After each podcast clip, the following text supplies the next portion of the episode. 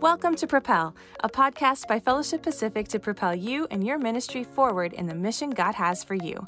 I'm your host, Jessica Powell, and in today's episode, we're looking at a different way of doing church micro churches or house churches. No matter what you call them, chances are you may have heard something about this model over the past year during COVID. Of course, this isn't a new way of doing church, it literally goes back all the way to the first churches but it's a model that still feels unfamiliar to many of us in North America. Over the past year, however, there's been a growing interest in microchurches as a model due to the public health restrictions we've been living with. So, in our episode today, Mike Mahorter from our Church Life Cycles team has a conversation with John Pritchard, one of the founders and leaders of the Edge HC, a network of house churches that began in Calgary and has expanded all across Canada, from BC to PEI. If you've ever had questions about the microchurch or house church model, you're definitely going to want to listen in as they talk about why the microchurch model is such an intriguing one, what it looks like, and what it takes to start one. So let's get to it. Here's Mike's conversation with John Pritchard. Welcome to today's Propel podcast. What is a church? Although we recognize that a church is people, for most of us in North America, churches generally revolved around Sunday worship services, buildings, budgets, staff, and programs. But a new way of looking at church has been emerging, often called house churches or micro churches. And we're going to be using those terms interchangeably during this podcast. And although they're growing in popularity here now, they're really nothing new. The early church changed the world in its first couple hundred years of existence, meeting primarily in homes. We have seen explosive growth in China, India, Iran, and other countries, primarily through microchurches. And although this seems to be a model that works especially well in certain cultures and during times of persecution or hardship, microchurches are becoming more of a thing here in Canada. At Fellowship Pacific, we're exploring this model as a viable way of planting new churches, especially as the percentage of our population who want to be involved in more traditional churches declines. and then there's the coronavirus. COVID has thrown a wrench in how our churches operate for over a year now. And judging by current infection rates, it may be with us for a while. It has created special challenges for us as we tr- try to figure out how to be the church when we can't all meet together on Sunday mornings. We don't really know what's going to happen when restrictions are lifted. As we have explored this model, we have been helped a lot by our guest today, today, John Pritchard. John is one of the founders and leaders of the Edge HC, a network of house churches in Calgary that has expanded from BC to PEI. Welcome, John. Thanks for joining us today. Mm, thanks, Mike. It's good to be here and being able to uh, just share some things that the Lord's doing. Fantastic. Maybe we could start with you just giving a bit of a brief introduction to yourself and to the Edge. Sure. Well, um, as you said, my name is uh, John Pritchard. I actually uh, grew up in Langley and White Rock and then my uh, parents moved me to to Alberta, which I didn't forgive them for a long time, but um, I'm over it now. And um, yeah, then uh, I accepted Christ when I was about 17 years old, and really felt I was joining quite a revolution. I had never heard any of this before. I knew about um, God or about Jesus, you know, just you know what you hear on the street sort of thing. But um, when i came to to jesus and gave my life to him i really felt it was it would it would change everything. And and i wanted to give it to give it my all. So um, i asked someone you know what do you do when you want to give god everything? And and they said well you be a pastor or a missionary. And so so I thought, okay, well, I guess I'll be one of those. I didn't know much about God's calling at that point. I just thought, well, that's what you do when you're serious. So, um, so I asked, well, how do I be a pastor? And they said, well, you got to go to Bible college. So, went to college, went through bachelor's program. A church took a took a risk on me, which I'm really grateful for. And I, I pastored um, conventional churches, um, legacy churches for almost 20 years. But during that time, just felt I had lost something from that initial um, introduction to Jesus. I felt I had lost the the revolution part of it. Like um, I felt I'd become part of a system, and and I didn't. I just became discontent, and um, uh, after a while, that that discontent just grew, and I thought there's got to be something different, something more, something more like what I read in Acts. That's what I really signed up for and, and wanted. So, but I felt my role had become like more an event coordinator, a, a Sunday morning coordinator, and I was measured by that event and how many people came to it and how many people liked it and how many people gave money towards it. And I eventually just thought I I just don't want to do that anymore. So um, began to look at different ways of being the church, and we ended up going to South Africa just to get a different version of Christianity. And there, God showed me some things that I I really resonated with, and um, this idea of just simply following Jesus into people's lives, um, that's what I really took a hold of again.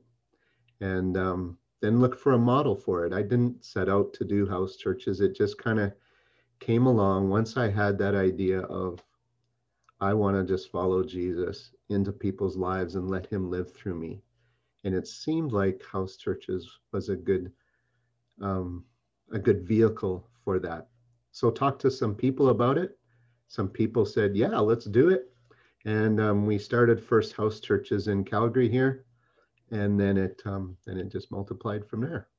Not intentionally, actually kind of unintentionally. We were just starting one, but it kind of multiplied from there. So that's kind of the story. Okay, thanks, John. How how then did the Edge get started? Well, the Edge just started from those couple of house churches that we started right away. Um, and uh, yeah, it like I said, we didn't really intend to start a network. Um, vision wasn't that big. It was just, it, it was actually, the the vision was actually to get smaller and get more intimate and get closer to people so that they could see Jesus live in us rather than from a platform or a stage. And so while the vision was actually to get smaller and closer, um, God multiplied that. And, and um, I know it's kind of cliche to say God multiplied it, but, but I have to say that because it was not our intention to multiply this or, or become a network of any kind it was actually kind of a little bit selfish. This this is what we want so this is what we're going to do. And then other people came along and said we want to do that too.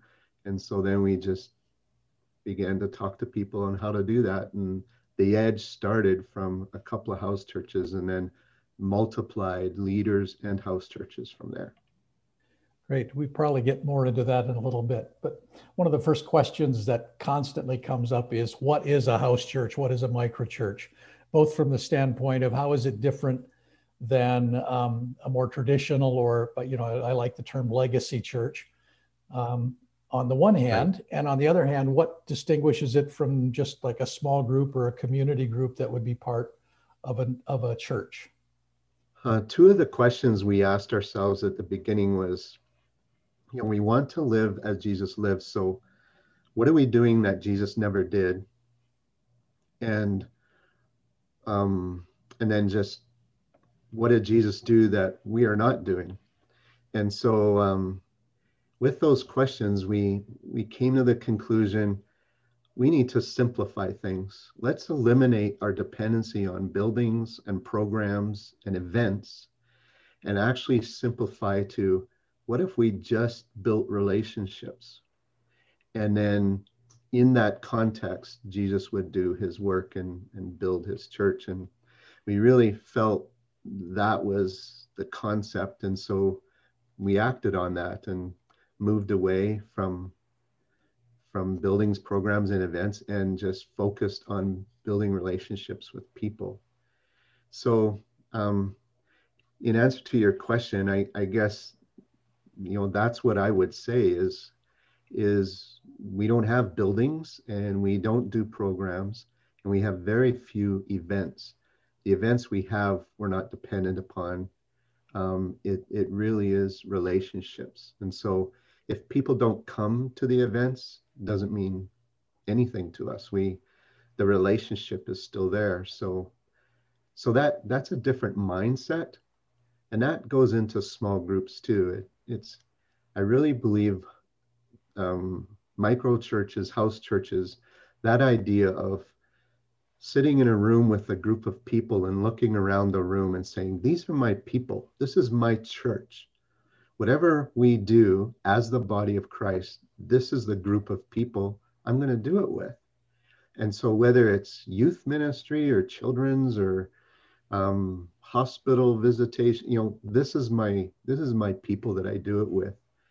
And um, typically, small groups are are one ministry of a church. And so those people in that small group are involved in a lot of other things.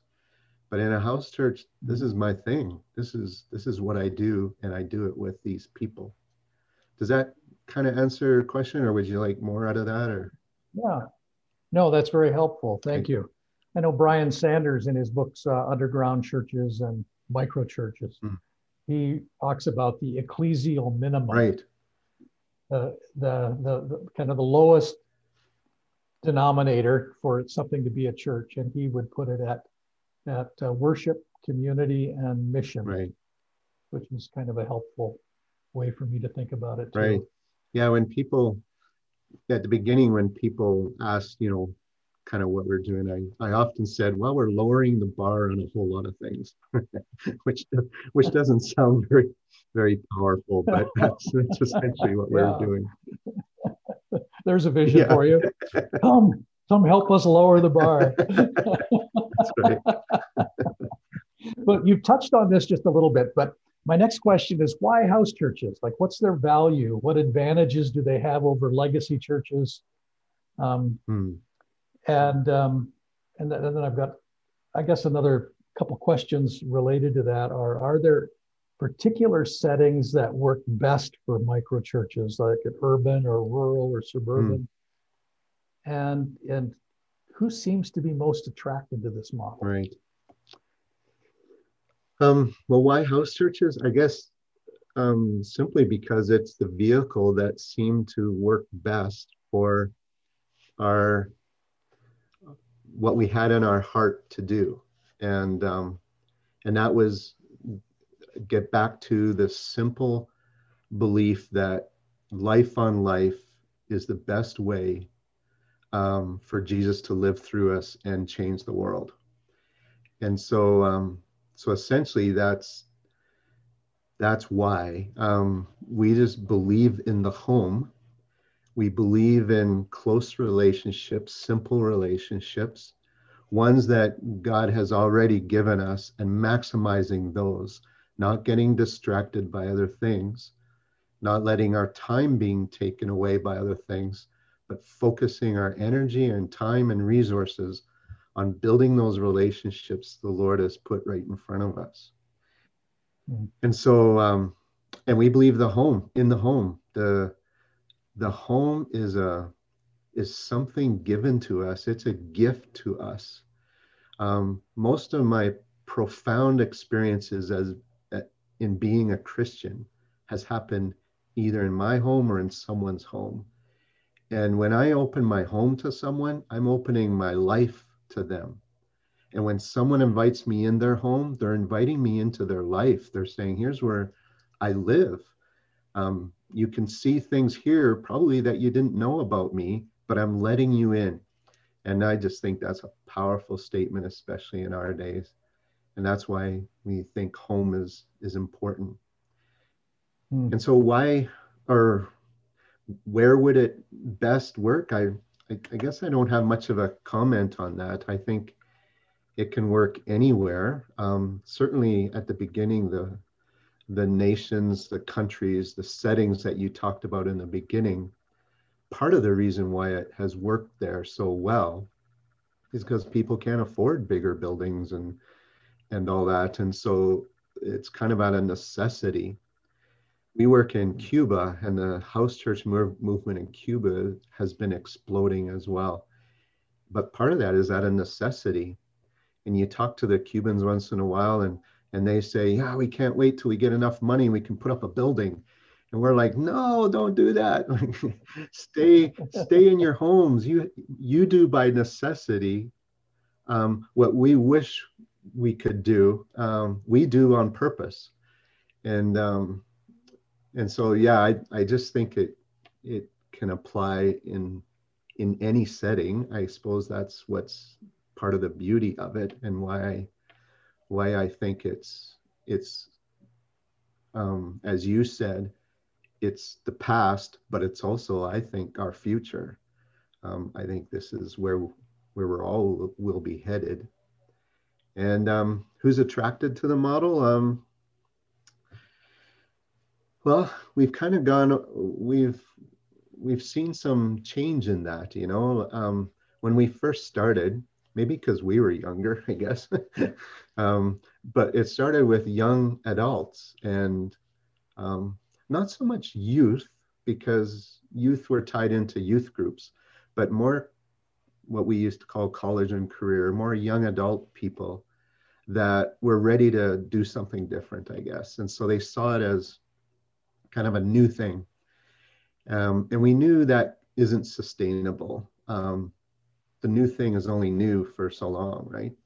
Um, but we went with it. We rode it. We, you know, the the young adults, we, um, they led it. They they made it their own now those young adults are young families and they're still connected with us and um, but the demographic is actually changing um, probably our newest group of people are like 60 or over like it's it's folks that um,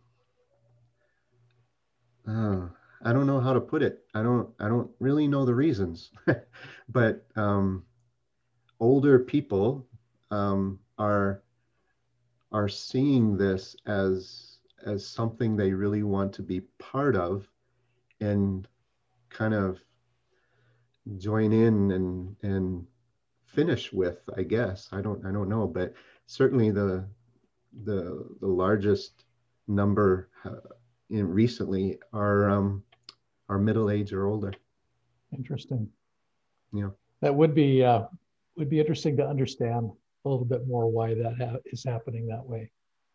Yeah, I should really maybe maybe we should put out a little questionnaire or something like um, and try and, and discern discern that. But yeah, it'd be helpful.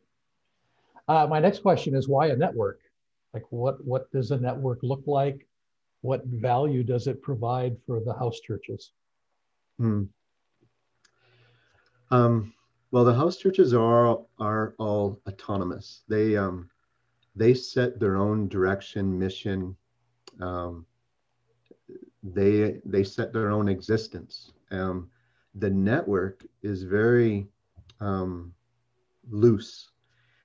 Um, you can join the Edge network um, with a handshake, sort of thing, and then where it goes from there is really up to you as a house church. But but what we do as soon as as soon as a group of people or even, or even a couple who say we want to start a house church, when they when that relationship is built with them, then we're all in. We we come and help in whatever way we can.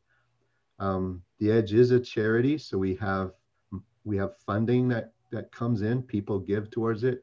We use all of it to um, to go to these these people and and help encourage them and train them so anything that comes in goes back out to the to the network um, as i said we we really didn't intend a network but as the number of house churches grew we saw the the strength there was in relationship and in helping each other encouraging each other. And then um, a few of us would go around visiting almost like the old circuit preachers sort of thing and visit them and encourage them and stuff.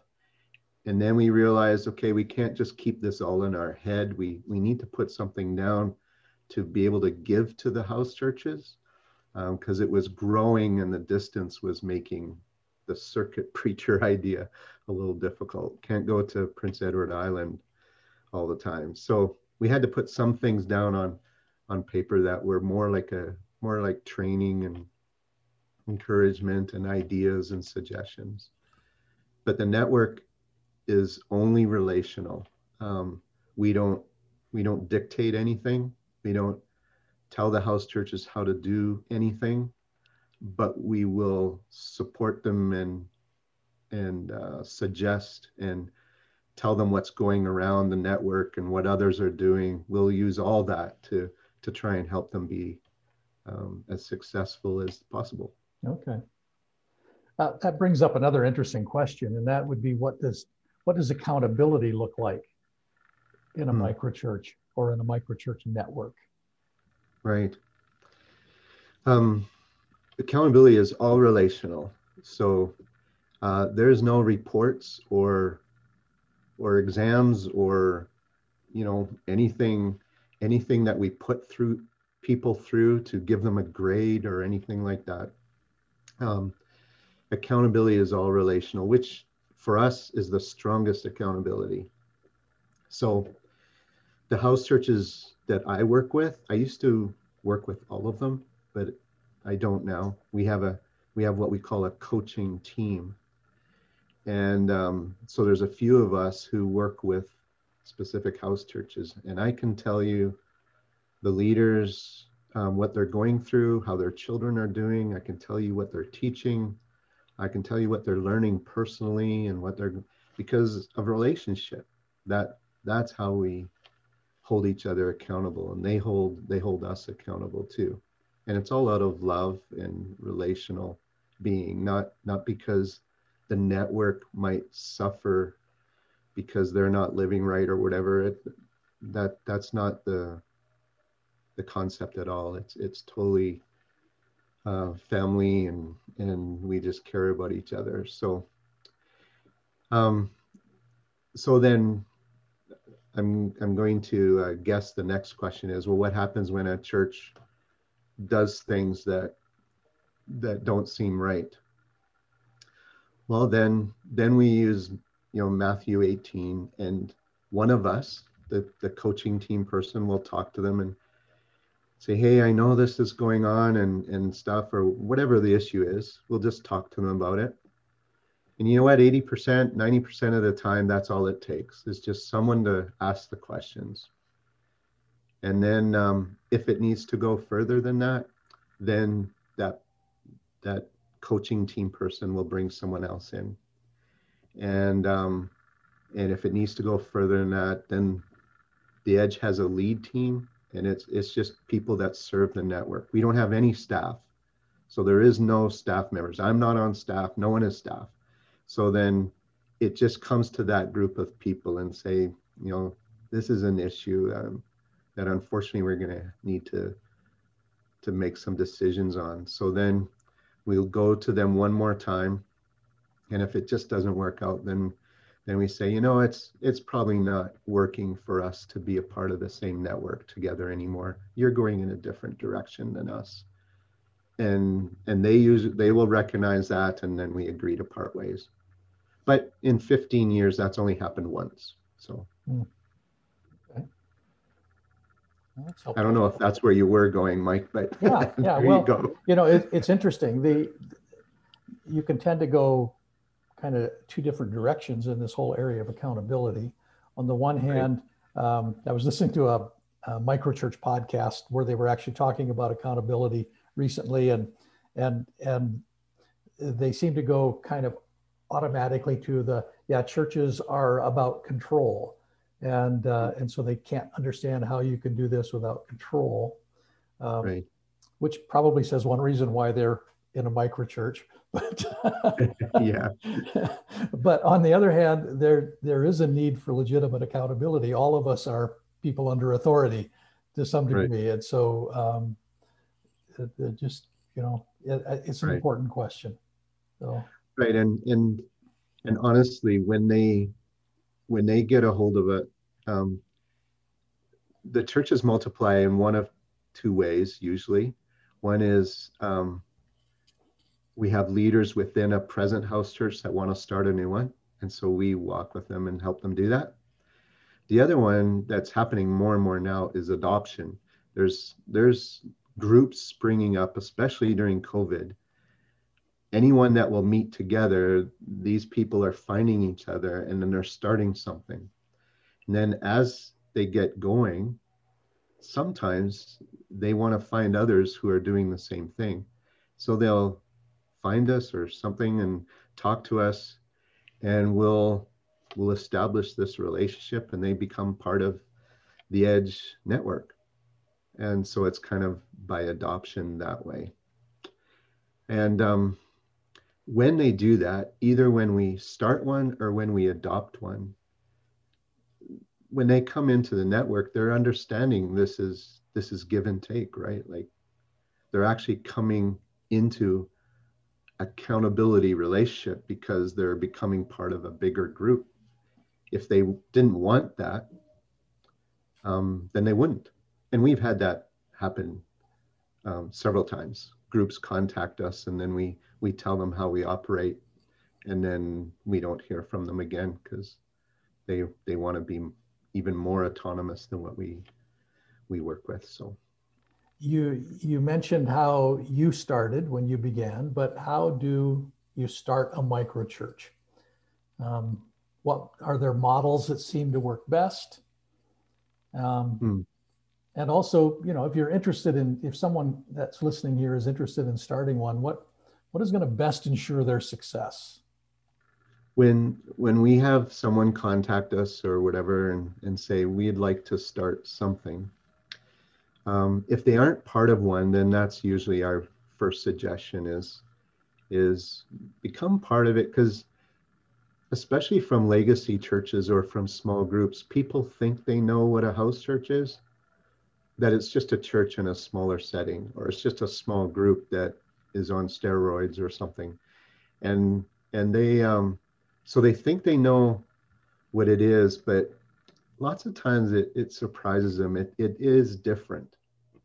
Um, and we think different in good ways um, because you're, you're dependent more on what, what the Lord says for you to do. You're asking him more questions about that because no one's telling you what to do, including us. So some people say, How do I start a house church? They want an equation, they want an agenda, and we and we don't have one. We don't give it to them. Um, so he said the first thing you do is is ask Jesus about it. If if you are sheep and he's the shepherd, then you need to ask him where you're going, what you're doing. And we will help you do that. We will we have a prayer and connection team that will pray with you through this and and help discern that vision for you. Because that's what you need uh, to start is is you need an encounter with jesus that gives you a, a vision a mission. And if that's if that's what you start with well I, I should say that's what you have to start with. Um, you can't start a thing. In other words a meeting at three o'clock on sundays and you just invite people to it and see you know you need to you need to hear that calling and that mission from Jesus. And and we will help you do that. And then we'll help you wordsmith it. We'll help we'll help draw it out. And then once you have that then then um, then you know where where to go and what to do. So I'll, I'll give you an example. When there are some house churches that actually don't have a very strong missional component. And usually it's because they are hurting people. And Mike, there's a lot of people coming out of legacy churches that are hurting and and feeling dis- disillusioned, and, and especially in COVID, wondering the first question you asked, what is the church? What what is this? What what are we doing? And there are more and more people asking that question, and they come out of painful painful circumstances, and they're looking for for a group of people who will bring healing and joy and encouragement so that they and strength so that they can then move out but they need that healing place first. And so so that's what they start on. And we're okay with that as long as they're clear on that. And and and have that in the dna this is this is who we are i think identity group identity um, is is key that that's uh, you need to sort that out what are we going to be there are other house churches that are high mission, highly missional. And that's their DNA. That's what they start with. And so stick to that. Don't let someone come in and try and make it a, you know, a counseling time. That's not what you're about. You know, if you're a missional group, if if you want to do mission this way, then then stick to that and God will bring you bring you those people. Well, I think if somebody is is is listening to this and they're interested in in starting something out, um, they would be able to extract some some decent principles from what you were just sharing. Right. And I think the whole idea of not starting an event, but but really feeling God's call yeah. on on people and figuring out why it is that you want to pull them together. Right. And is, some, uh, is pretty important. And some would say, um, uh, actually a lot of times if they're starting one in their neighborhood they're saying it's to reach my neighborhood and so okay well then you you can have another couple or two join you that aren't in your neighborhood then just to provide that core. But you, you got to be true to what god's calling you to. If it's to reach your neighborhood then then that's what your group's about. That's your mission. And if you do anything else then you're failing because god gave you the mission. And so you need to you need to flourish in that and stay to it. But mm. but know what that is yeah so i pastored for several decades mm. and uh, and and and um, there are you know a lot of practical and infrastructure type questions that come up when i'm thinking about micro churches things like um, constitution and bylaws mm yeah. Societies Act, charitable status, um, things like that. Uh, how does that tend to work with the house churches in your network? Uh, it doesn't really. None of that stuff really works. we have, um, again, as low a bar as possible. So we have charity status, but only because people want to give to the multiplication of house churches or they want to give to hurting people that our people come in contact with. And and because it's relational there's lots of of relationships that um, that happen with neighbors and all that who are in need.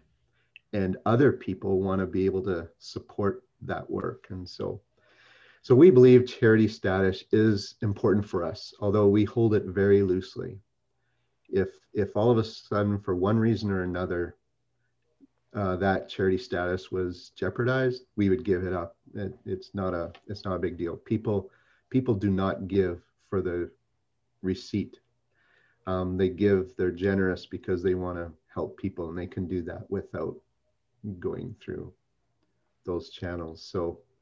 Um, so we have because we're a charity then we have we have three four people who agree to serve in the positions that cra requires. We have a set of bylaws that's maybe two pages long. That's it. Um, okay.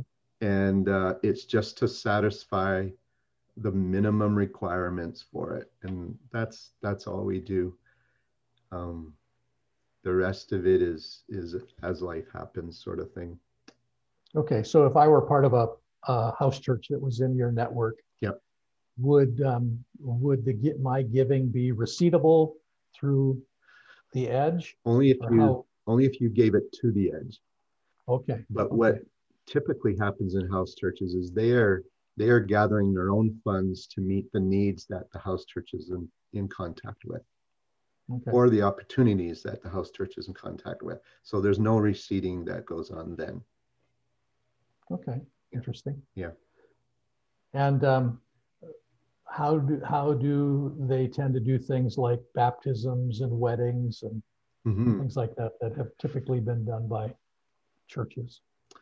Yeah, well, baptisms, they each house church does their own, um, and we may or may not know about it. Um, sometimes we find out afterwards, and all that, and all that is is great. The more life that is just happening, and and people coming to Christ and being baptized, and all that that is happening, um, just as life happens, the the better. We we love that.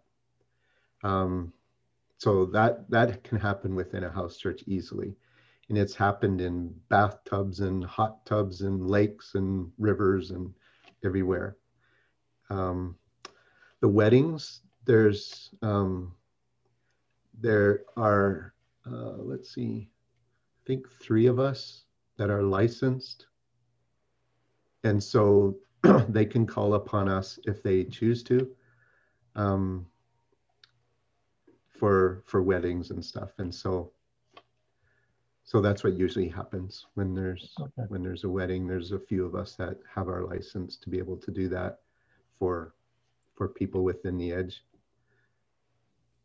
Okay. Yep. So you might have to take a trip out to PEI then. huh? I hope so i want i'd like an excuse to do that i think we will anyway we're we're wanting to support them out there they they just started and and having a great time with it so Okay. So how does a how does a house church keep its meeting um, just from being kind of like a tiny normal church service? Hmm. Like I, I've seen I've seen uh, video of churches that are meeting in houses and somebody standing behind a lectern preaching and people are sitting in rows, um, which just seems to to be odd to me yeah if you were going to go into a house church type of thing. But but on the other hand, communicating the word is an important part of of uh, our our worship and community. So what what does a typical house church meeting look like? Right. So, so I can describe what typically it looks like, but um, but the truth is, it it can look like whatever that group decides it should look like. Um, as part of a network, we we want to support them in whatever model, mission, and anything that they that that they set their minds to. We want to help them flourish and whatever that is. And so we do have a couple that um, that sit in circle, and there's a there's there's a podium there, and and um, they have a a schedule they go through and stuff. Um, but typically, the ones that operate like that are either um, ethnic um, house churches or ones that come out of um, a traditional setting. It's it's usually not long before things change and become a lot less structured and and kind of informal, except in the ethnic ones because that's how they grew up. So we have um, we've had like Spanish and all kinds of ethnicities. Um, I'm thinking of one right now. They call themselves the Himalayan House Church because they're they're refugees from Bhutan that were all in the same refugee camp in Nepal.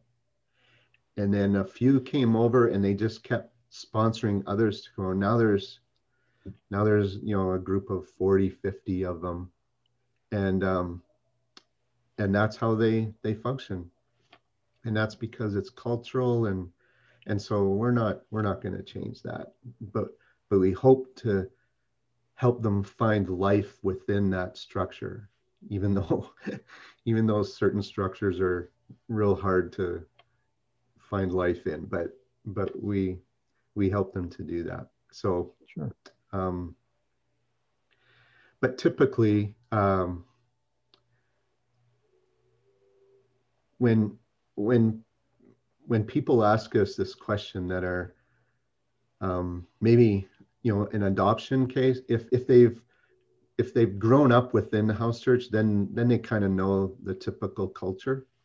But if they're coming from like they're they have a group and they've done some things, then they come, they say, so what what should we be doing?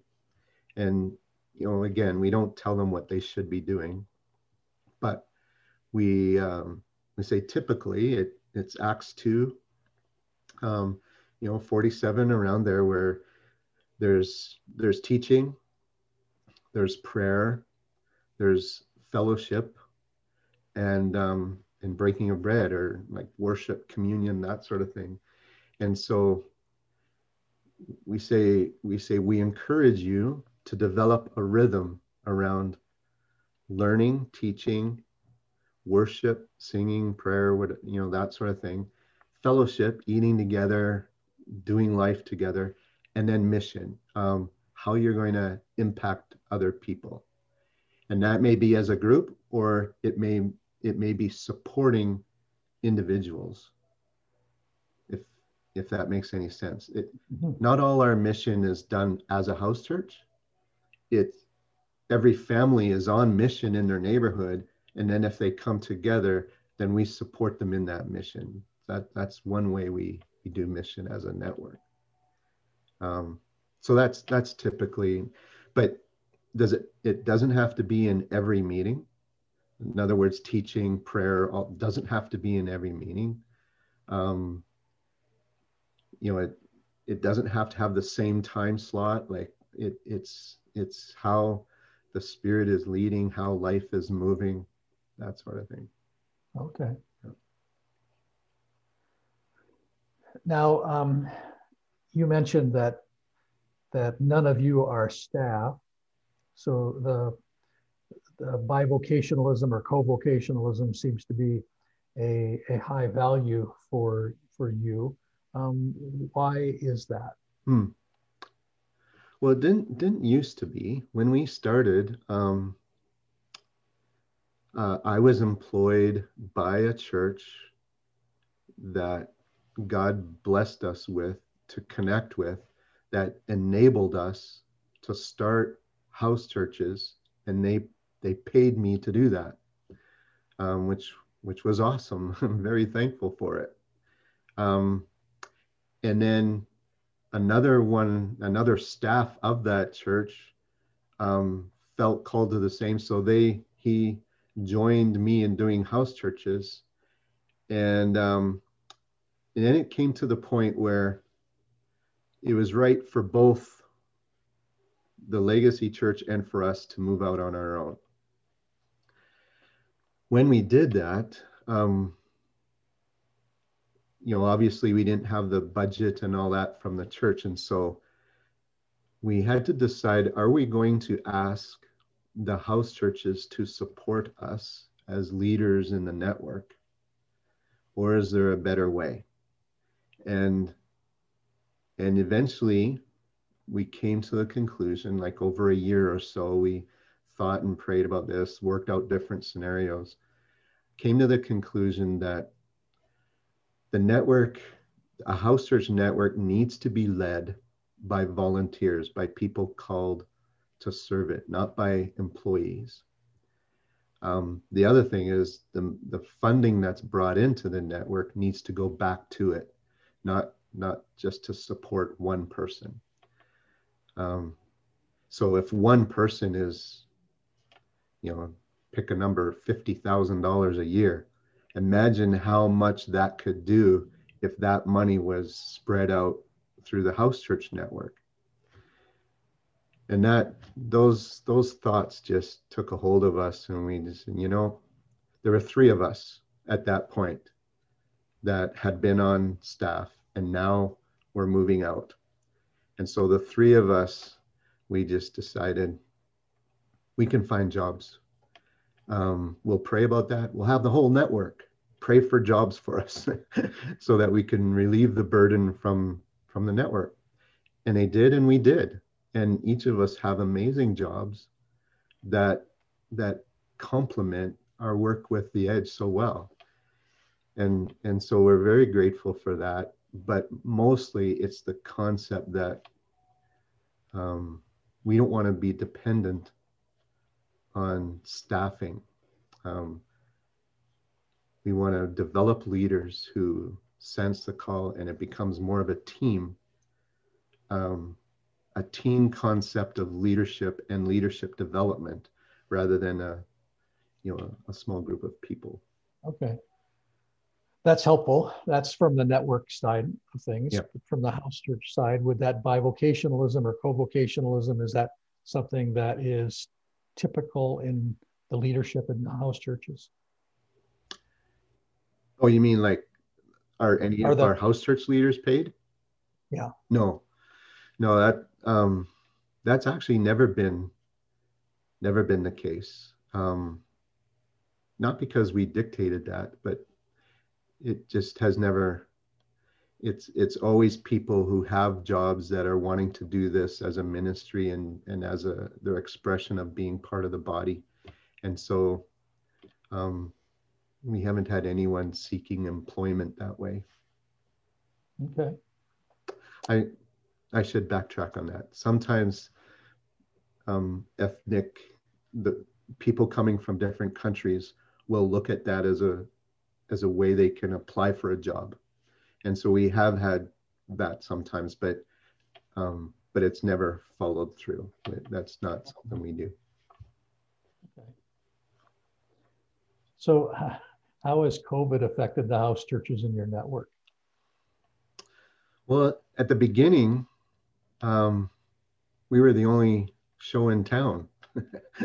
we were we were the thing that was happening because all the all the traditional conventional churches were closed down, and so people were gathering in their homes. Then the government figured out that, you know, it's our fault. Um, it's the home's fault for COVID, and that's where all the transmission is taking place. So then they re- they flipped it and no one's allowed in homes and that's that's been that's been tough on us. Like we we um we're compliant people um at you know at the beginning certainly we can we can deal with this. We can we can do whatever we need to. And it's relational and so relationships can stay intact and that has happened. Um but the life um, the life of what we're talking about happens when we come together relationally closely and in life on life face to face. And um, we just i just talked to our house church last night just saying the the grief that i have and that we're all experiencing because we haven't had that for so long. And zoom as wonderful it wonderful as it is is such a low substitute. So um, there are some house churches that have just not been compliant and and have met all along. And there are more. I don't know. I don't know how far this is going out, but there are more. there's a knock on your door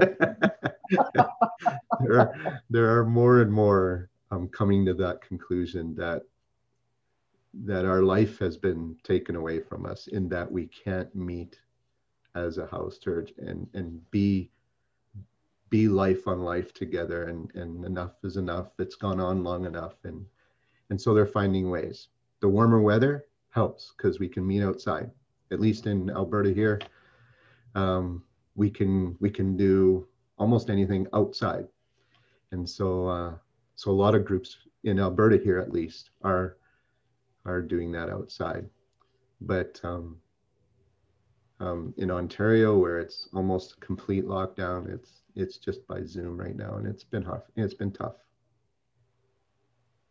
Yeah, in BC here, they they just relaxed things so that churches can have services outside, but you can't do it at a house. So yeah, they, they obviously are are are seeing the church in a particular paradigm. Right. Uh, they're trying to be accommodating and trying to help, but uh, it uh, it is tough for those churches that are meeting in homes. That uh, right, and we, and in Alberta here, we we have you know seven months of winter, and so so that was hard on us. But now the weather is starting, so more and more people, more and more groups are meeting in in parks and and different places like that, and so and so it's feeling better. But um, yeah, so yeah, okay. I guess uh, a final question. Are there any resources that you would recommend to someone who is interested in planting a micro church? Hmm.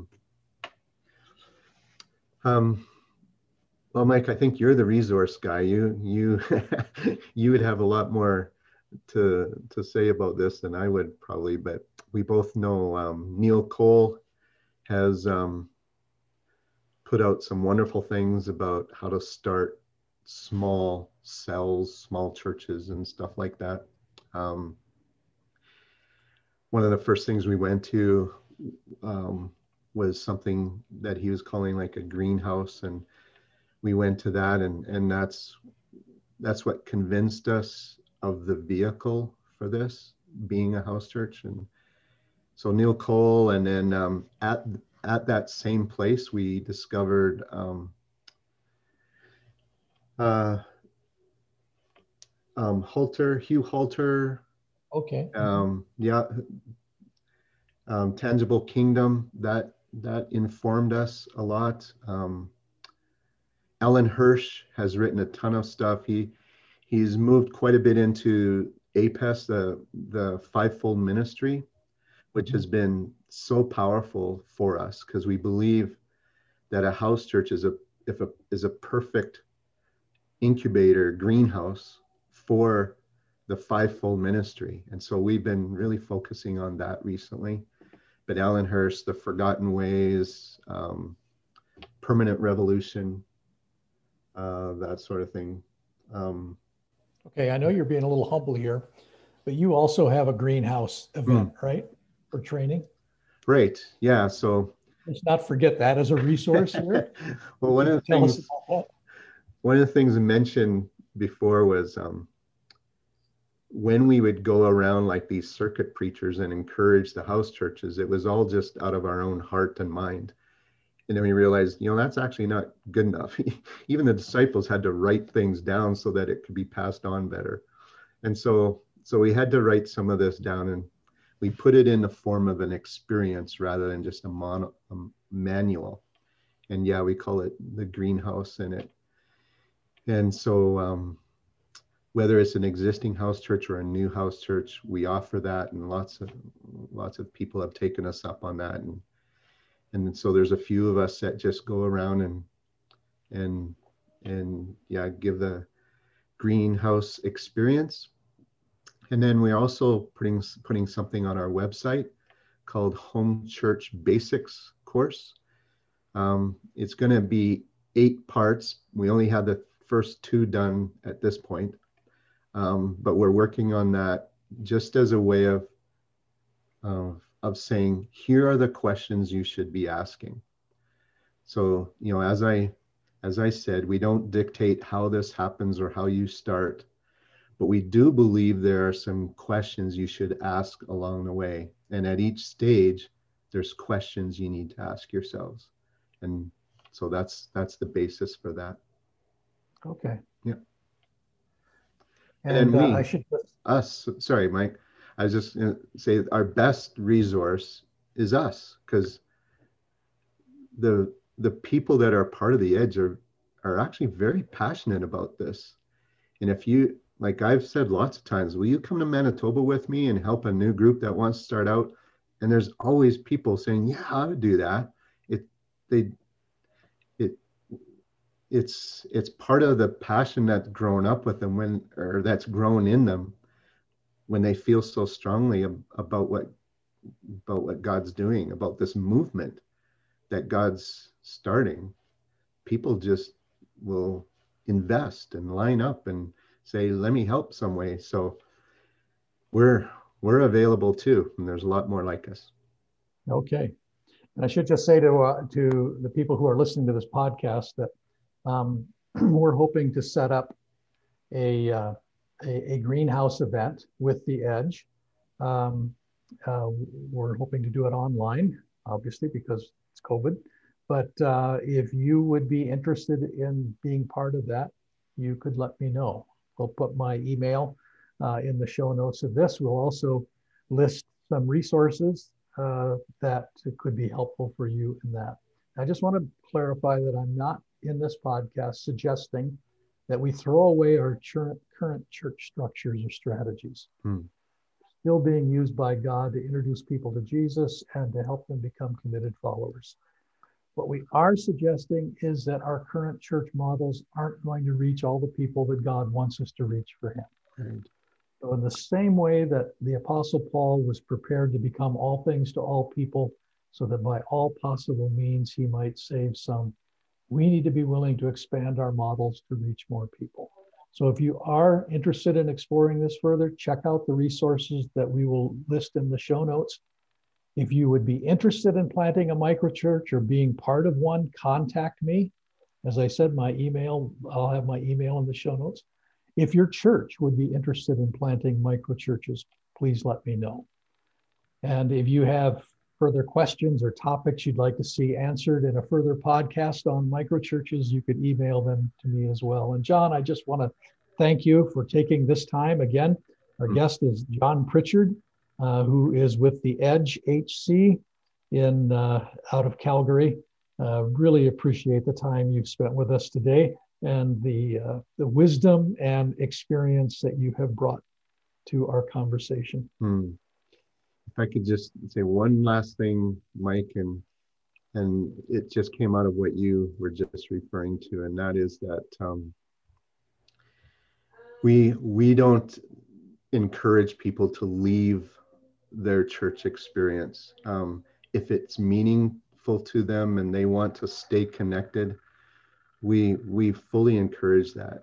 Just because you're part of a house church doesn't mean you can't go to a worship service any longer or anything like that. We we just encourage all of that. And i really believe that that there should be a way for legacy churches and micro churches to work together. Mm. and unfortunately i haven't seen it yet mike. I, i've talked to a lot of of legacy churches about starting house churches. And and to my knowledge not one has has been has done it yet. And i'd love for you guys to be the first and and help you do that. Um, i just think it's so possible could be so powerful. Okay fellowship pacific challenge accepted. Thank you john. All right. And thank you all for taking part of this podcast Thanks for listening to today's episode. If you're interested in learning more about microchurches or are intrigued with the idea of starting one, then check out our show notes because there is a whole list of resources that will be really helpful for you. And of course, no matter what you're dealing with, our team at the Fellowship Pacific Ministry Center is here to support you. So check out our website for a full list of resources available and to find contact info for our whole team. You can find it all on www.fedpacific.ca.